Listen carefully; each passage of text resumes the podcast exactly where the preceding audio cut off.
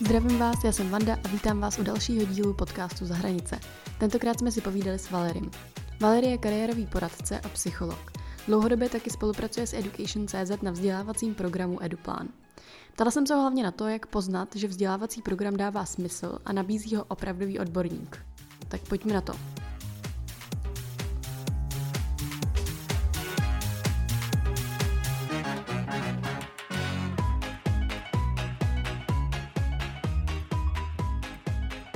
Dobře, tak jo, tak jdem na to.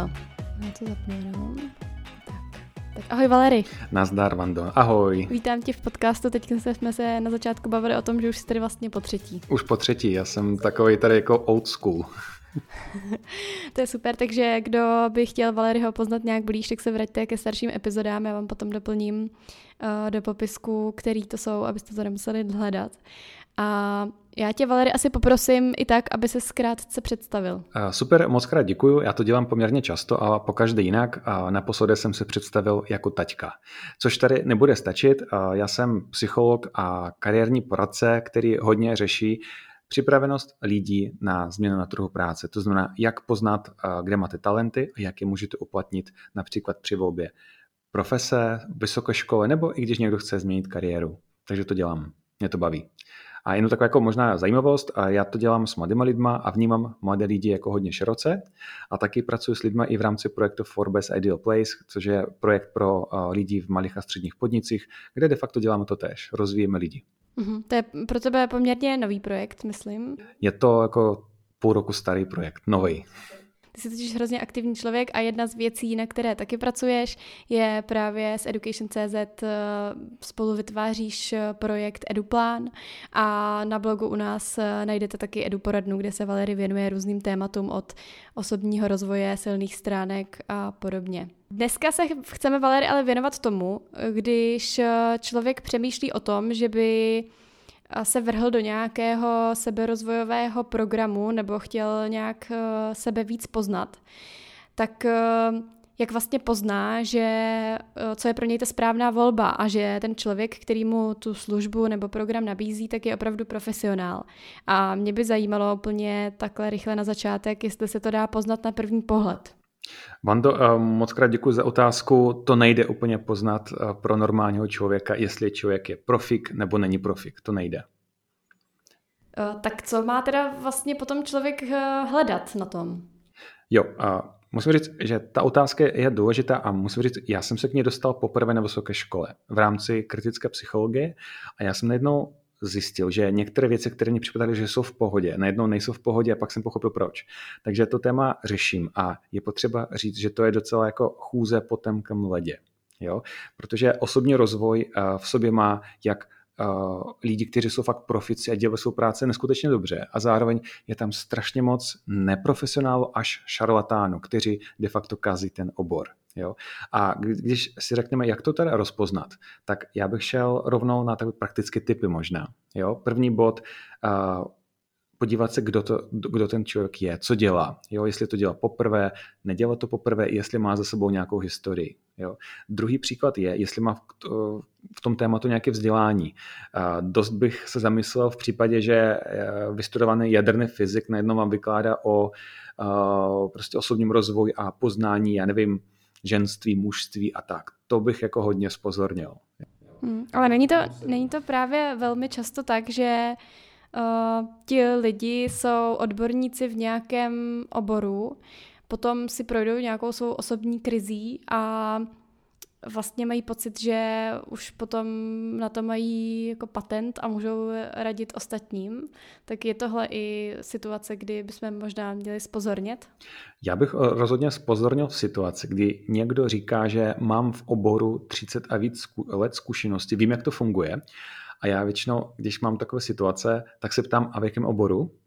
Třeba v digitálním marketingu a v podobných disciplínách vy nemůžete mít jako 30 let zkušenosti. Většinou mají 30 let zkušenosti v něčem jiném a doufají, že ten transfer je úspěšný. Jo? Krásný příklad, co tady vidíme většinou vysoce postavení manažeři a manažerky, odejdou z nějaké jako super práce a najednou dělají coaching, rozvoj nebo téma talentu. Nebudu zmiňovat některé kolegy a myslí si, že protože mají ty zkušenosti, že tomu rozumí. Ale otázku mám, co když ne? Jo, a tam si myslím, že moc ten transfer nefunguje, protože třeba téma poznání talentu, kompetence, o kterých jsme se bavili v jiných podcastech, tak to není jen tak, jako že z rychlíku to nastuduju, že absolvuji dvoudenní seminář a jsem v tom profík. Jo, na to se studuje celé školy. Mm-hmm. Možná teda se vraťme ještě o krok zpátky k tomu, kdy je vlastně vhodný věnovat se osobnímu rozvoji. Kdy už můžou lidi jako začít uvažovat nad tím, že jim třeba škola nestačí, nebo že jim třeba nestačí to, jak probírají doma svoji budoucnost, ať už vzdělávací nebo potom kariérní. Tak kdy je tak vhodná chvíle? Za mě jako co nejdřív. My máme zkušenost například z Francie, že už na základních školách eh, s mladými lidma řeší to, jaké jsou možnosti na trhu práce, různé sebepoznávací kurzy, ale s respektem k věku. Jo? Pak vlastně, když člověk přijde na střední, tak doufáme, že tu střední vybere nějak rozumně a pak většinou, že když jsme na střední, tak řešíme, co dál. Buď práce, budeme rovnou makat, anebo půjdeme na vysokou školu. Že jo? A většinou ten výběr vysoké školy je takový jako často je to tak jako, že ani nevím a půjdu tam a musím říct, některé obory zní strašně super. Třeba psychologie nebo právo. Když já řeknu, že jsem vystudoval na psycholog, všichni mm, jako hustý dobrý. Ale vůbec nevědí, jestli jsem tam spokojen a jestli mi to sedí. Jo? Takže začít co nejdřív a já si myslím, že i v rodině, pokud máte děti, eh, naši posluchači, tak zkuste s těmi uh, sami dětičkami pracovat ohledně toho, jak eh, poznat sám sebe, rozvojové aktivit, ale fakt na pohodu. Jo? Aby pak z nich vyrostly trošku šikovnější dospělí, než jsme my. A já si myslím, kdy eh, se to hodně láme, tak to je věk 18 až 20. Často mladí lidé, doufám, že my jsme stále mladí, jdou na výšku, a potkávají další lidi, řeší, jako, hele, kudy dál, vybral jsem si dobře obor, nebo vybral jsem si špatně, a jestli mi to sedí. A kolikrát vnímám, že moc ne. Konkrétní příklad, včera jsem konzultoval na jedné vysoké škole velmi šikovnou holku a stalo se to, že jako velmi ambiciozní šla ve šlopích svých rodičů, nastoupila na takový jako super obor a není tam spokojená. Cítí, že to není její. Jo? A když jsme se začali bavit o tom, jako pojďme o pár let jako dál nebo zpátky, tak začala si uh, trošku poskládat, nebo poskládala si ten, uh, tu mozaiku tak, že vůbec nevyužívala tam své talenty. A ten obor, který teďka vybrala kvůli tátovi, tak uh, vybrala na základě hobby a ne hlavního talentu. Jo, takže jsme řešili, jako, jak udělat ten transfer, že je to naprosto v pohodě a změna k tomu patří. Jo, takže jako první věc poznat své talenty, poznat, jako, kde je můžu uplatnit a hlavně otestovat si to. Ne, že jako tak, jako já si myslím, že by. Otestovat si to například tím, že zajdu na pár přednášek, promluvím si s někým. A pak vlastně, když mám nějaký směr, tak ta, tudy můžu pumpovat tu energii.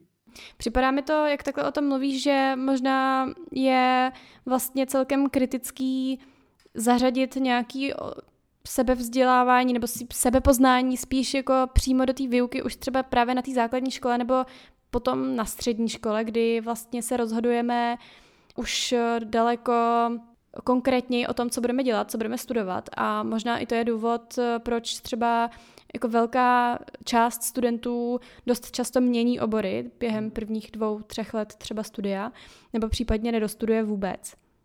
Jaké vlastně jiné máme možnosti, pokud třeba naše škola jako nenabízí tu možnost nějakého kariérního poradenství nebo uh, v sebepoznání, nepracuje s tím, protože uh, myslím si, že české školy s tím zatím nejsou moc úplně zvyklí pracovat. Tak jak, jaký jiný možnosti studenti mají? Tak musím říct, uh je to tedy docela jako vážná debata o tom, jestli škola má pomáhat v tom, aby se e, dítě vzdělávalo dál v osobním rozvoji. Že oni většinou mají kurikulum, který dané jako akreditační komisi a musí v tom vzdělávat. Ale jako z čeho mám radost, že čím dál víc máme na školách, třeba na základkách i na středních, na gimplech, docela šikovné kariérní poradce a psychologi, kteří můžou těm mladým lidem pomoct. Ale otázkou je, jestli jsou zrali na to, ty děti, aby přišli za kariérním poradcem a fakt jako natvrdo řekli, pomoz mi najít, co mě bude naplňovat. Vando, nevím, jestli víš, já jsem se poprvé dostal ke kariérní poradkyni, víš, v jakém věku? Ve 25.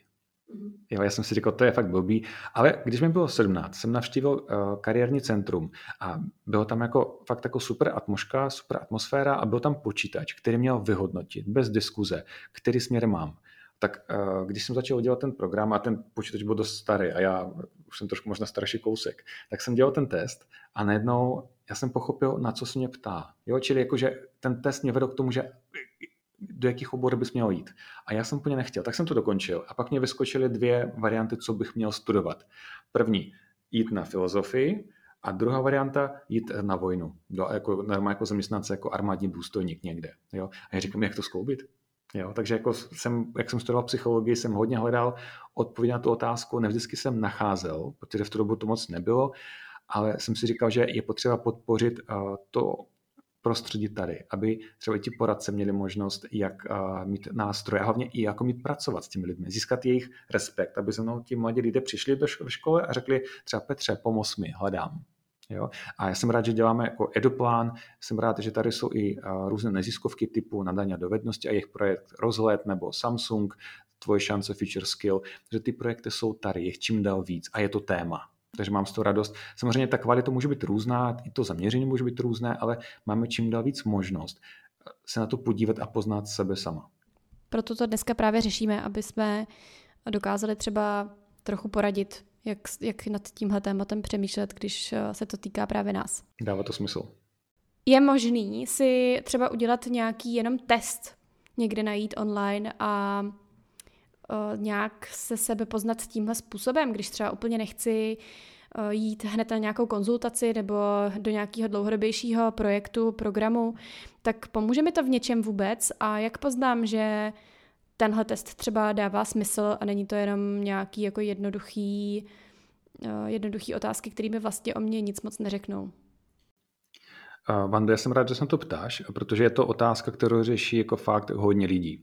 A na českém internetu dokážeš najít několik testů, včetně MBTI 16 osobností nebo testy typu uh, Big Five Velká pětka v různých podobách. Jo? A některé z nich jsou hodně validní a reliabilní, čili zkoumají to, co by měli zkoumat a vyjdou ty výsledky de facto jako v čase jako trvanlivé nebo podobné.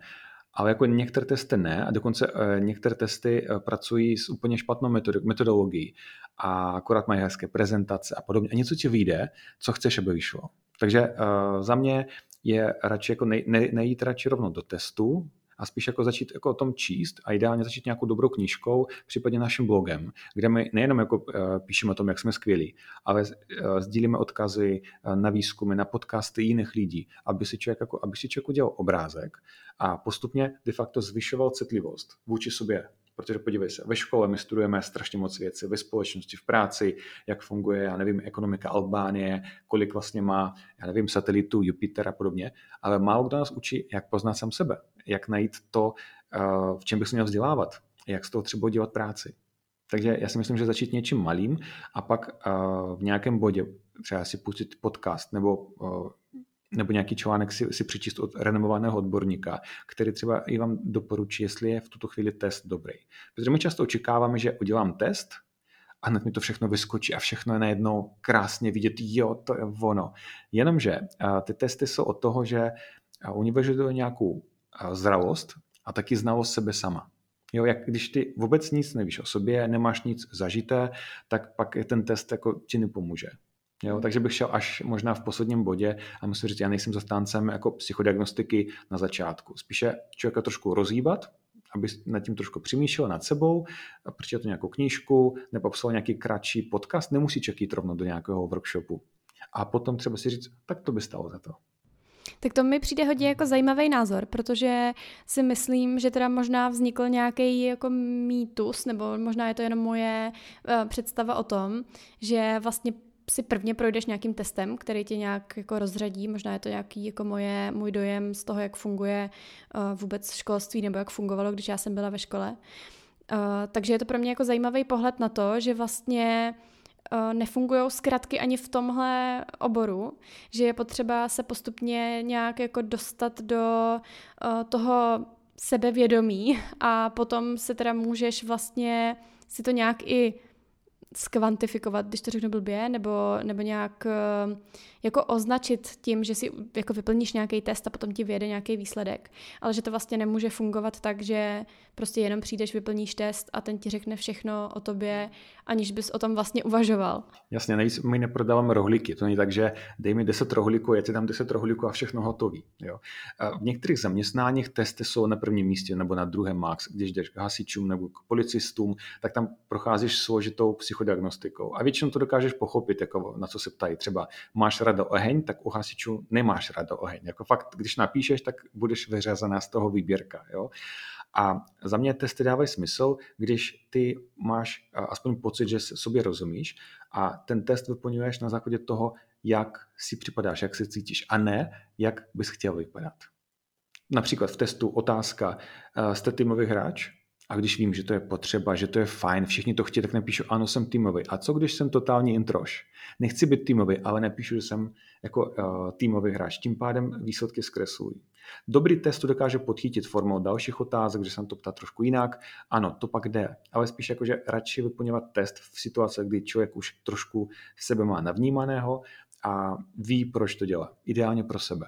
Super, protože tohle je přesně dojem, který já jsem vždycky z podobných testů měla, že vlastně nevím, jestli odpovídám já, anebo jestli odpovídám tak, jak bych chtěla odpovídat, jestli mě to jako vlastně nenutí někam trochu jako neposouvá trochu jinam, než, než já vlastně jsem, takže dává smysl se, se na to právě prvně připravit, prvně začít o sobě přemýšlet.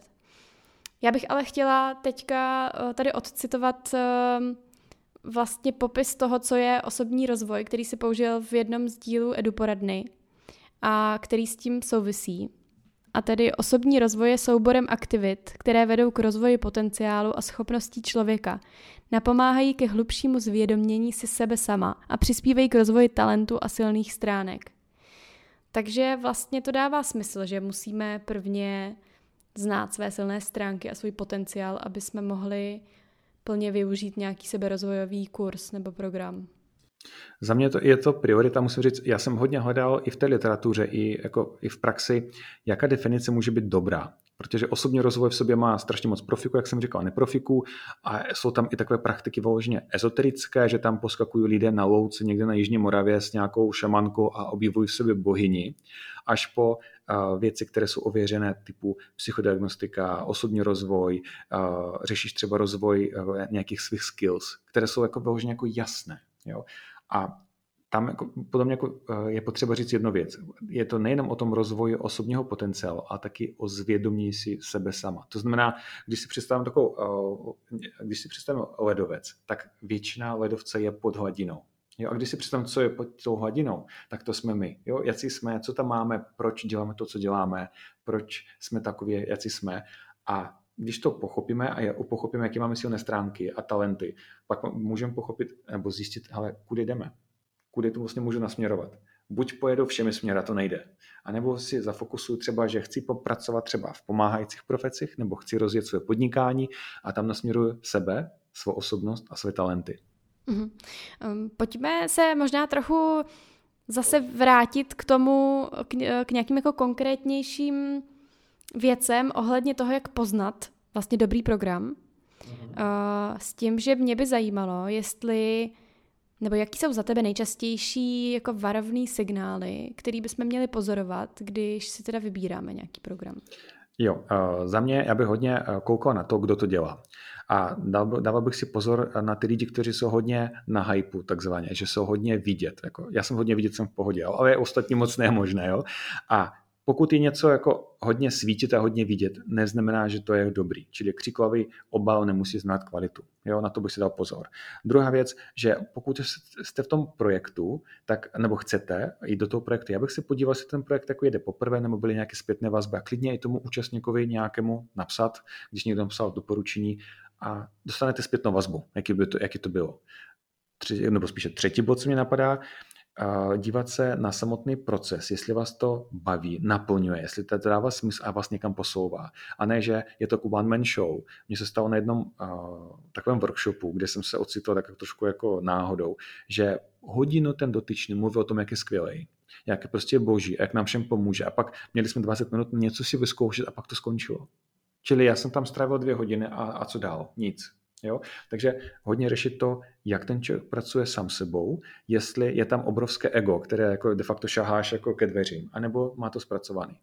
Další bod je, jestli opravdu má příklady k tomu, co říká. Jestli to je nějaký výklad teorie a není to podložené, anebo třeba vždycky pohotově řekne příklad, jak se to projevuje, jak to můžu použít a jestli to zkoušíme. Čili teorie praxe, teorie praxe a ne, že to je tak jako storytelling a pojďme si popovídat, pojďme si obejmout. Jo, jako, a pozor, některé rozvojové aktivity jsou hodně dotekové a tam bych si dával hodně pozor, jestli to je, jako, je pro vás dobrý. Jo. Já si myslím, že neměli bychom se dotýkat jako lidí, když to není jako nezbytně nutné. Jo. Mhm.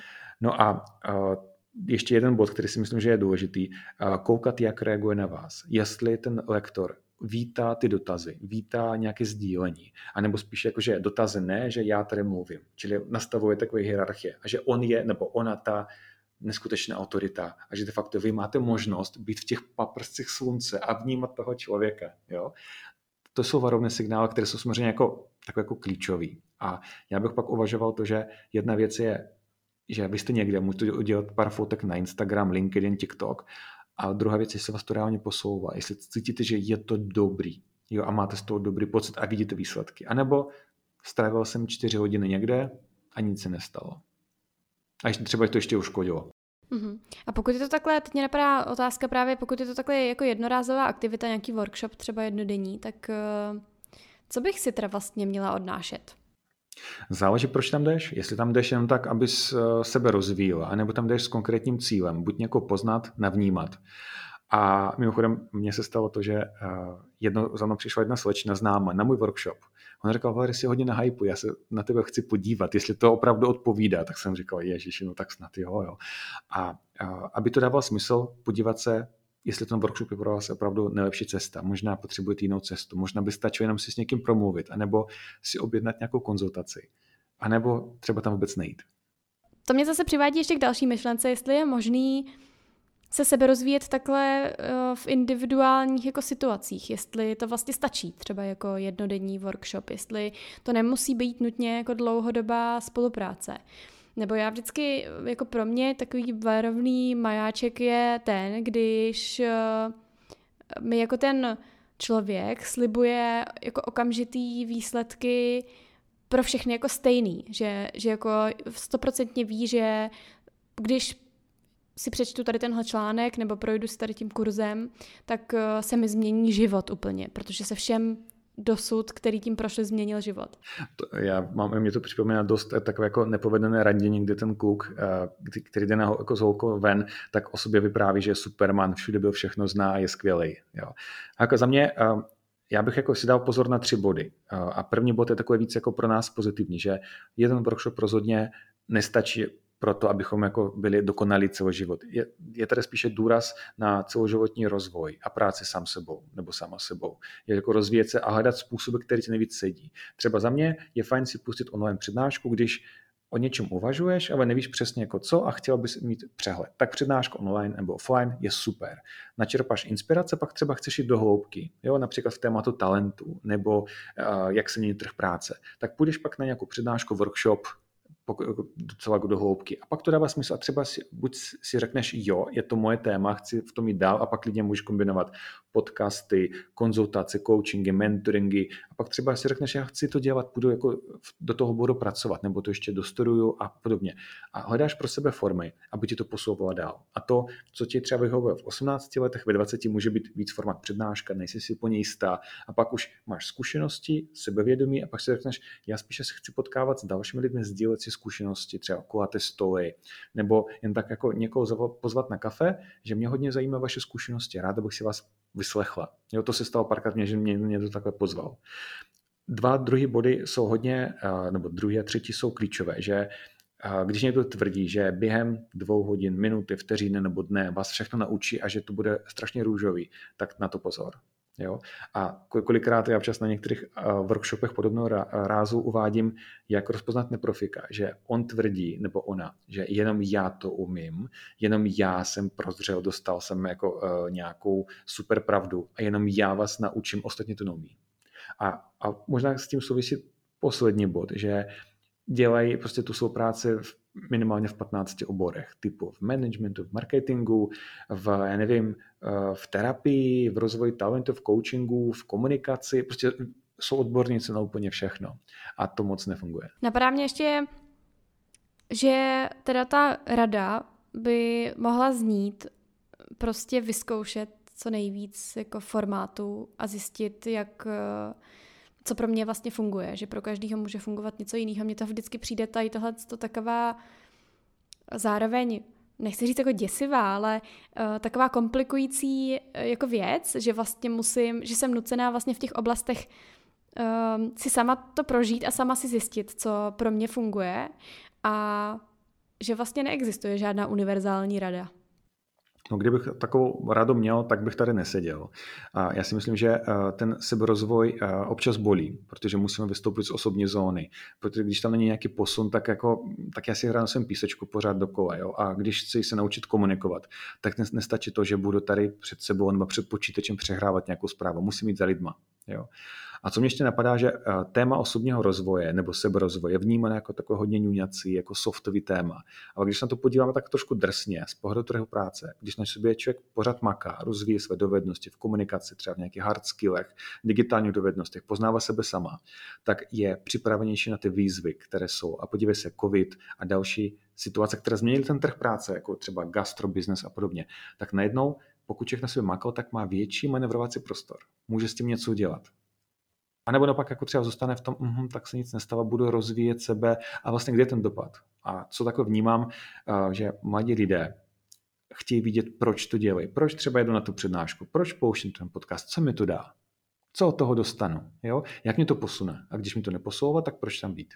Tak protože toho obsahu už je tolik, že těch možností je tolik, že nad tím musíme přemýšlet, pokud nechceme strávit veškerý svůj čas nad konzumováním něčeho, co vlastně nedává smysl. Mm-hmm. Vanda, a co funguje tobě? Eh, mně asi funguje čtení mm-hmm. a uh, možná i podcasty taky. Mně asi funguje absorpce informací a potom nějaký jako reflexivní přemýšlení o nich. Mm-hmm. Asi to si myslím, i když eh, si nejsem úplně jistá, jestli nějak uh, jako vědomně strategicky pracuju s osobním rozvojem. Mm. Že možná nemám eh, nastavený nějaký úplně systém toho, kdy co budu dělat, abych se více rozvíjela. Musím říct, eh, já jsem rád, jako, že to říkáš, protože eh, to řeší hodně lidí a já to komentuji dvěma věcma. První, že když je člověk přetížený, má to strašně moc, má hlavoponou starostí, tak tam není moc prostor na seberozvoj, že bych přemýšlel, co bych pro sebe ještě udělal, taková večer pustím si deep talk, jo, jako, nebo cokoliv jiného. Tam většinou musí být na to prostor. Ideálně rituál, že na sobě něco jako, že dělám. Třeba klidně micro learning, což je jako že na sobě makám třeba dvě, tři minutky, sedm minut denně, něco zkouším, třeba angličtinu nebo cokoliv jiného. Jo. A, a druhý bod je, že, a to fakt doporučuju, na začátku, když člověk neví, obrátit se na kariérního psychologa nebo poradce a pobavit se o tom, protože vlastně to, jaké máme třeba silné stránky a talenty, ovlivňuje to, jak se učíme. Ty jsi řekla krásný příklad uh, přednášky, nebo navnímat, jak si absorbovat ty příklady. Ano, to většinou jako uh, mají takové, a teďka trošku uh, třídím lidi do různé kategorie, to, což dělám nerád. Že většinou to dělají lidé, kteří jsou víc analytičtí, že potřebují nazbírat ty informace, pak si to nějak utřídit a udělat z toho závěr. Třeba lidé, kteří víc směřují k tématu, nebo spíše jsou víc komunikační, víc jako mají ten extrovertní eh, eh, směr a komunikační talenty, tak většinou se učí tím, že si s někým povídají nebo potřebují workshop, chtějí sdílet, zkoušet před ostatníma a nebudou s kamarádkou nebo s kamarádem na kafe a kecají o tom. Mhm. Takhle se učí. To je pro mě asi druhá fáze, no, protože, asi já, jo, no. protože já si to potom, takhle v těch rozhovorech mi přijde, že se to potom realizuje, mm-hmm. ta změna vlastně, ale že potřebuju nějakou tu přípravnou fázi si vlastně si tím projít sama, protože podlíhám trochu stresu vždycky z toho, když se dozvídám něco nového právě v té komunikaci, že si to nezapamatuju všechno, že jakoby to nestihnu absorbovat všechno, protože mi přijdou třeba ty věci hrozně zajímavé a bojím se, že jak přichází v té komunikaci, kdy já vlastně sleduju plno jiných věcí, i tím, že asi jsem introvert, tak uh, i kontroluju možná sebe trochu, soustředím se na sebe, mm-hmm. což u toho čtení nemusím, tak uh, mám strach, že mi něco uteče a proto, proto asi víc jako volím tu cestu nějakého studia. Mně přijde jako by, že vzdělávání je pro mě úplně jako tou správnou věcí, kterou člověk eh, prostě musí dělat. Eh, mám k tomu jako zase dvě poznámky, dneska jdou jako, v, jako ve dvou bodech. Teda, jo. Eh, první věc je fakt jako super se pobavit s někým, kdo tomu rozumí, jak se mám nejlépe učit, na základě toho, jaká jsi. Jo? Abys pak jako neřešila to, že uh, to často slyším na vysokých školách, že přednášky mě nebaví. Jo? A pak člověk má z toho výčitky, že třeba nejsem studijní typ. Jo? Taková jako nepřiměřená jako generalizace, pak člověk jako, že si řekne, škola nemá smysl a podobně. Spíše to o tom, že nenašli ten nejlepší způsob pro toho člověka. Třeba opravdu pro někoho může být nejlepší způsob, že se učím praxi. A takhle vnímám, proto jsou ty všechny MBA kurzy a tak dále, které jsou hodně populární. Jo. No a druhá věc, netlačit na sebe, začít něčím malým jo, a ideálně u toho zůstat delší dobu. Pak tě nic neunikne. Tam je podle mě potřeba si se jako smířit s tím, že uh, to možná není hned vidět, ale to neznamená, že se nic neděje.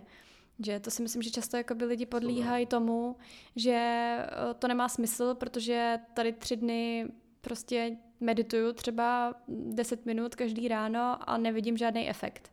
Ale já třeba právě v, v době koronaviru jsem začala meditovat a mm, začala jsem jakoby cítit nějaký vlivy až třeba fakt jako po roce uh, mýho snažení, ale musí podle mě člověk jakoby věřit, že to je správná věc, to dává smysl jako nějak cítit mít nějakou intuici, že to je ten správný směr a vydržet u toho. Přesně jak jsi říkal, že je potřeba si z toho udělat zvyk, to si myslím, že je hodně důležitý.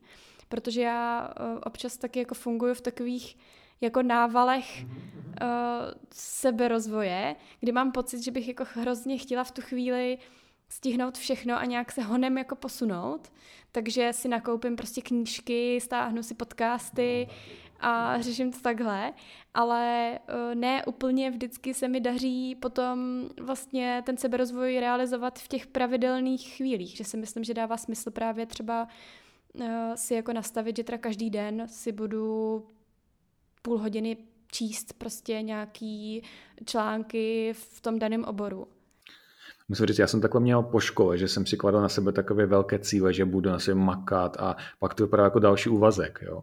A mě nejvíc funguje a to doporučuji ostatním si spíš vybrat něco menšího a od toho zůstat. A možná vedu příklad, ty jsi mluvil o relaxacích, o meditacích a, a já jako psycholog jsem absolvoval několik výcviků na progresivní relaxace, čili jak rychle se uvolnit a třeba o toho meditovat a uvolňovat řízeně svaly a u toho dlouho vydržet.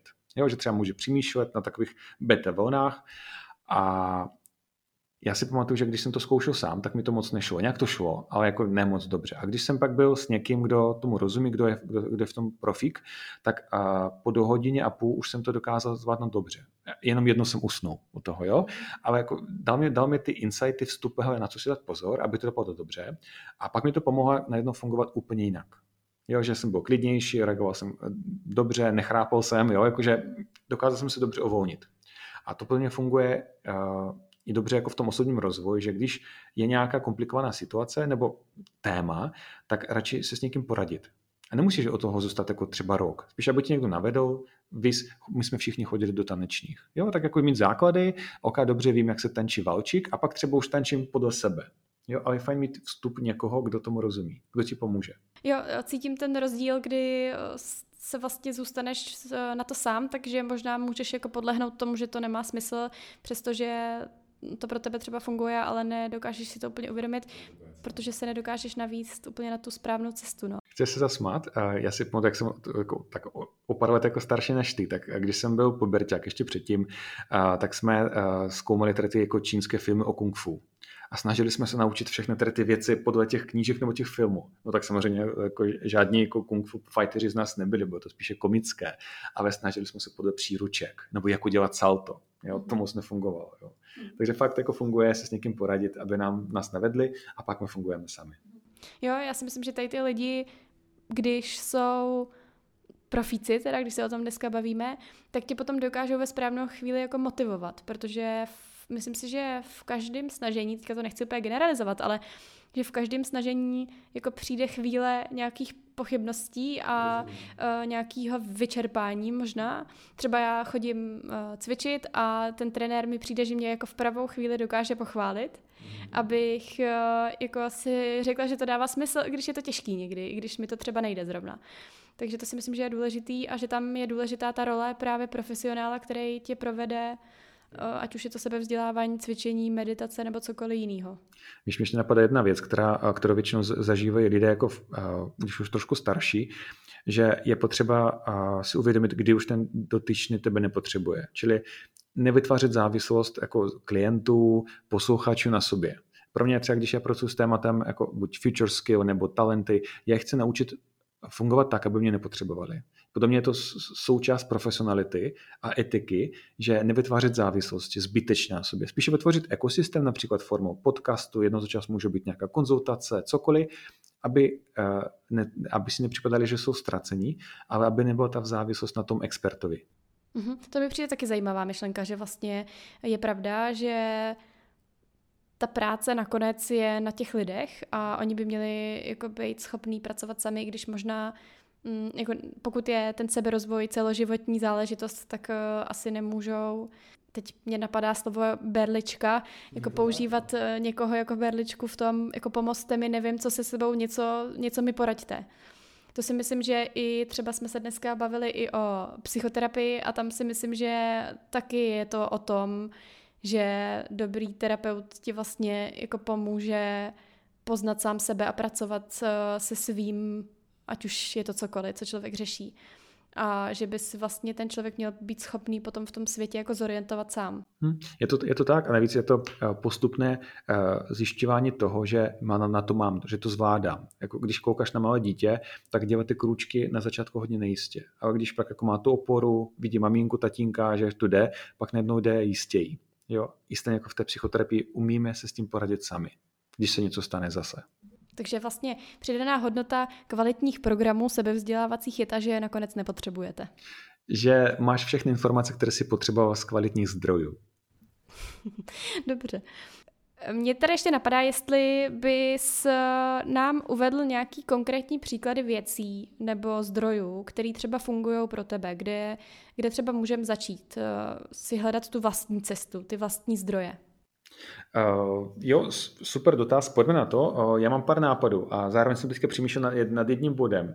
Eh, který jsme neřekli. Takže velmi rychle řekl ten bod, že většinou neprofici vytva, eh, vypráví strašně srdcerivné příběhy o sobě, jak prostě překonávali všechno, 50 tisíc rakovin, deprese, všechno zvládli většinou sami, jak oni vypráví, třikrát vyhořeli, o všechno přišli a teďka školy, jak to nedělat.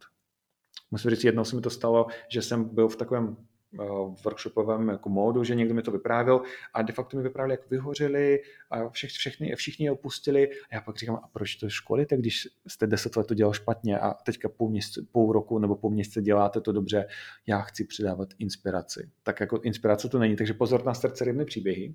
Ale pojďme k těm typům. Jo, za mě je docela dobrá, uh, dobrá věc, jako si říct, jako co se nám osvědčilo. A protože jsme v Brně dneska, je tady dneska krásné slunečno a hned dám první brněnský tip.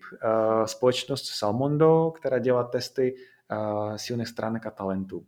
Je to v českém jazyce, je to forma aplikace, čili to člověk může dělat na telefonu, na počítači a spolupracují si spoustou středních a základních škol v České republice, takže pro některé školy je to úplně zdarma, téměř. Jo? A lze si to zakoupit i normálně, že máte zájem, tak si člověk koupí a je to fakt dobrý test. Zároveň s nimi jsme udělali uh, i testy v angličtině, které jsou naprosto zdarma, minus to Growmon. Pak dáme třeba odkazy a ten test co, protože jsem na něm dělal, protože se mi líbí, že, uh, tak on řeší téma talentu, jejich rozvoje. A co je super za mě, že řeší s jakými pracovními činnostmi to souvisí. Čili nejenom, že já poznám sám sebe a co dál, jo? Jak, jaké kroky můžu učinit, jak to propojit se studiem nebo s prací. Tak ten test to řeší. Uh, Pojďme trošku na takové odlehčené typy, takže typ číslo dvě je to uh, TEDx Talk, čili eh, video se Simonem Sinkem, který uh, přišel s myšlenkou začněte s tím proč. Čili proč my děláme, najít svoje proč, to znamená vnitřní motivaci, která je hodně spojena s tématem talentu. Pokud vím, co mě baví, co mě naplňuje a vím, kde to uplatnit, tak ta vnitřní motivace tam je. Tohle to, k tomu se musím vyjádřit, protože uh, jsem tu knížku nečetla, ale kroužím kolem ní a přijde, přišla mi to jako hrozně jednoduchá a zajímavá myšlenka, že vlastně strašně často mám pocit, a vztáhnu to teda na sebe, protože zase nechci generalizovat, ale doufám, že v tom nejsem sama, děláme věci, které vlastně nevíme, proč děláme. Hmm. Že nějak nás jako prostě ten osud dokolíbe do nějaký situace, k nějaký aktivitě a my si až když ji jako začneme dělat a začne tam být třeba nějaký problém nebo něco, tak si vlastně uvědomíme, že jsme si jako nevyřešili, proč to děláme. Někdy to jako vnímám, nebo snažím se to vnímat i právě v pracovních úkolech, mm-hmm. si jako rozmyslet, proč vlastně tady tohle to mám dělat. Jakoby ve chvíli, kdy se musíte třeba rozhodovat nad tím, kterou aktivitu jako stihnete a kterou ne, tak si myslím, že tohle je jako velmi důležitá otázka, na kterou dost často zapomínáme. Jako super postřeh, mi to fakt dává brutálně smysl.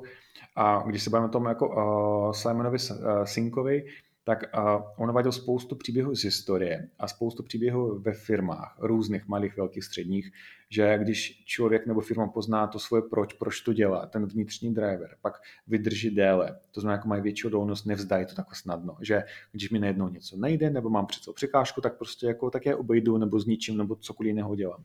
A byl tam krásný příklad uh, bratří Wrightových, kteří že jako první uh, vytvořili o tom, který jsou jako nějakou řízenou letu. A oni ztroskotali tolikrát, brutálně. A zároveň oni ještě měli velkou konkurenta, který měl hodně peněz, byl strašně známý, slavný a podobně, a ten chtěl kvůli penězům. Čili nebyl tam ten vnitřní driver. A mhm on, oni to dokázali zvládnout, protože jako oni měli strašně moc modřín polámaných kostí, protože spadnout jako z výšky není žádná sranda. Vydrželi od toho a já si myslím, že je to strašně důležité najít sobě to, co mě pohání dál. Nebavíme se tady o tom, co mě baví, protože mě třeba baví jíst zmrzku a já si dám půl litru zmrzky a pak už mě to nebaví, už to mrzí, že? A, ale spíš jako co mě pohání. A to je jako celoživotní záležitost. Jo? A jako u člověka to většinou jako podobný motiv. Třeba když člověk řekne, já chci pomáhat, pak přemýšlíme, kde, jak a komu. Mhm. Jo, když uh, to máš aspoň i prostor v práci nebo ve škole dělat, nebo v rámci dobrovolnictví, super. Mhm. Máš to naplněné. Jo, takže to je jako typ, který mi dává smysl. Jo a ještě uh, knížka a uh, i video, které je fakt super, je Daniel Pink, čili Daniel Růžovej. A on napsal knížku uh, Puzzle motivace. Čili on hodně řeší, jak my přistupujeme k práci nebo k činnostem a jak vlastně poznat, ve kterých firmách my můžeme mít lepší motivace a ve kterých firmách můžeme mít jinou motivaci. A on pracuje s třemi uh, přístupy, o kterých nechci tak vyprávět, ale fakt to doporučuji a popisuje fungování lidí ve firmách. Jo, z hlediska motivace z hlediska rozvoje. Takže jako vřele doporučuji dobrá knížka. No a poslední bod zase na motivaci, protože jako já si myslím, že to je jako, to je jako ten benzín, ten diesel, to elektro, které nás pohání a a aktuálně výzkum... Elektro. elektro že? A to je Emi Vrešňavsky, žijící psycholožka z Ameriky, která uh, hodně zkoumala třeba uh, na Wall Street, u vojáků, jak lidé přistupují k tomu, co dělají. A přišla na tři body, to je job, career, calling. Job, dělám práci, protože jako potřebuji peníze, kariéra, že potřebuji nějaký posun a tak, a calling, že dělám to, protože mi to dává smysl. Jo? A takhle najít sebe, kde se pohybuju a zároveň, jako jestli v tom oboru mám opravdu tu správnou motivaci, je velmi důležité. A jak si říkala, tak pár minut zpátky, když člověk je na tom sám jako, a jak vydržet, jak nepřestat to dělat. Já si myslím, že je důležité se obklopit lidmi, kteří tebe inspiruje po a třeba mají třeba ten calling, že chtějí fakt jako jít dál, dává to smysl. No a poslední bod, který mě uh, napadá, a je to fakt jako majstrštyk. Za mě je to Bill Barnett a Dave Evans a jejich knížka Designerem vlastní práce. Je to inspirace ze Stanfordu. Oni měli předmět, který vycházel z designu a měl připravit studenty na to, aby dokázali svou práci po škole poskládat tak, aby jim to fakt sedlo. Je to fakt dobrá knížka, já si je hodně inspiruju, prošel jsem několik kurzů v tom duchu a já si myslím, že to je knížka, která posílí naše sebevědomí a zároveň možná i odbourá takové představy, co všechno my máme jako v hlavě uh, o, jako ty různé představy o práci. Tyba, že práce musí bavit, anebo vůbec. Jo, že musím dělat to, co mě naplňuje a za hodně peněz, jinak to nemá smysl. Čili odbourat tady to buď, anebo a poskládat si trošku život podle svých představ. Je to fakt jako založený příběh, jako knížka na storytellingu, na příbězích konkrétních lidí, jako jsme my mladí, staří, krásní a, a podobně. Fakt doporučuji dobrá knížka.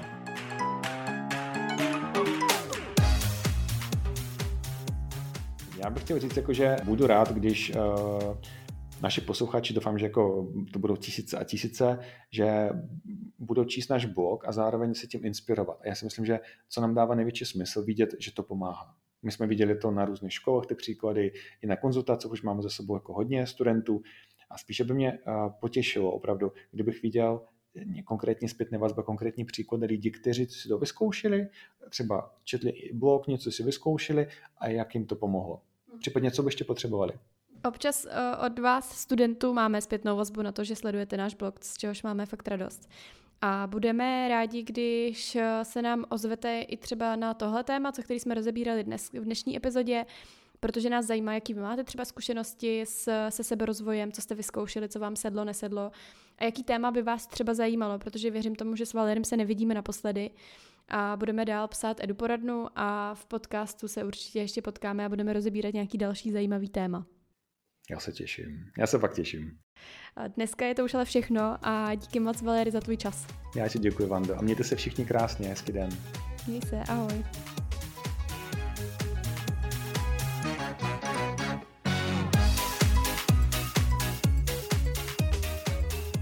To už je z dnešní epizody všechno. Pokud právě uvažujete o tom, jaký seberozvojový nebo vzdělávací program zvolit, podívejte se na náš EduPlán.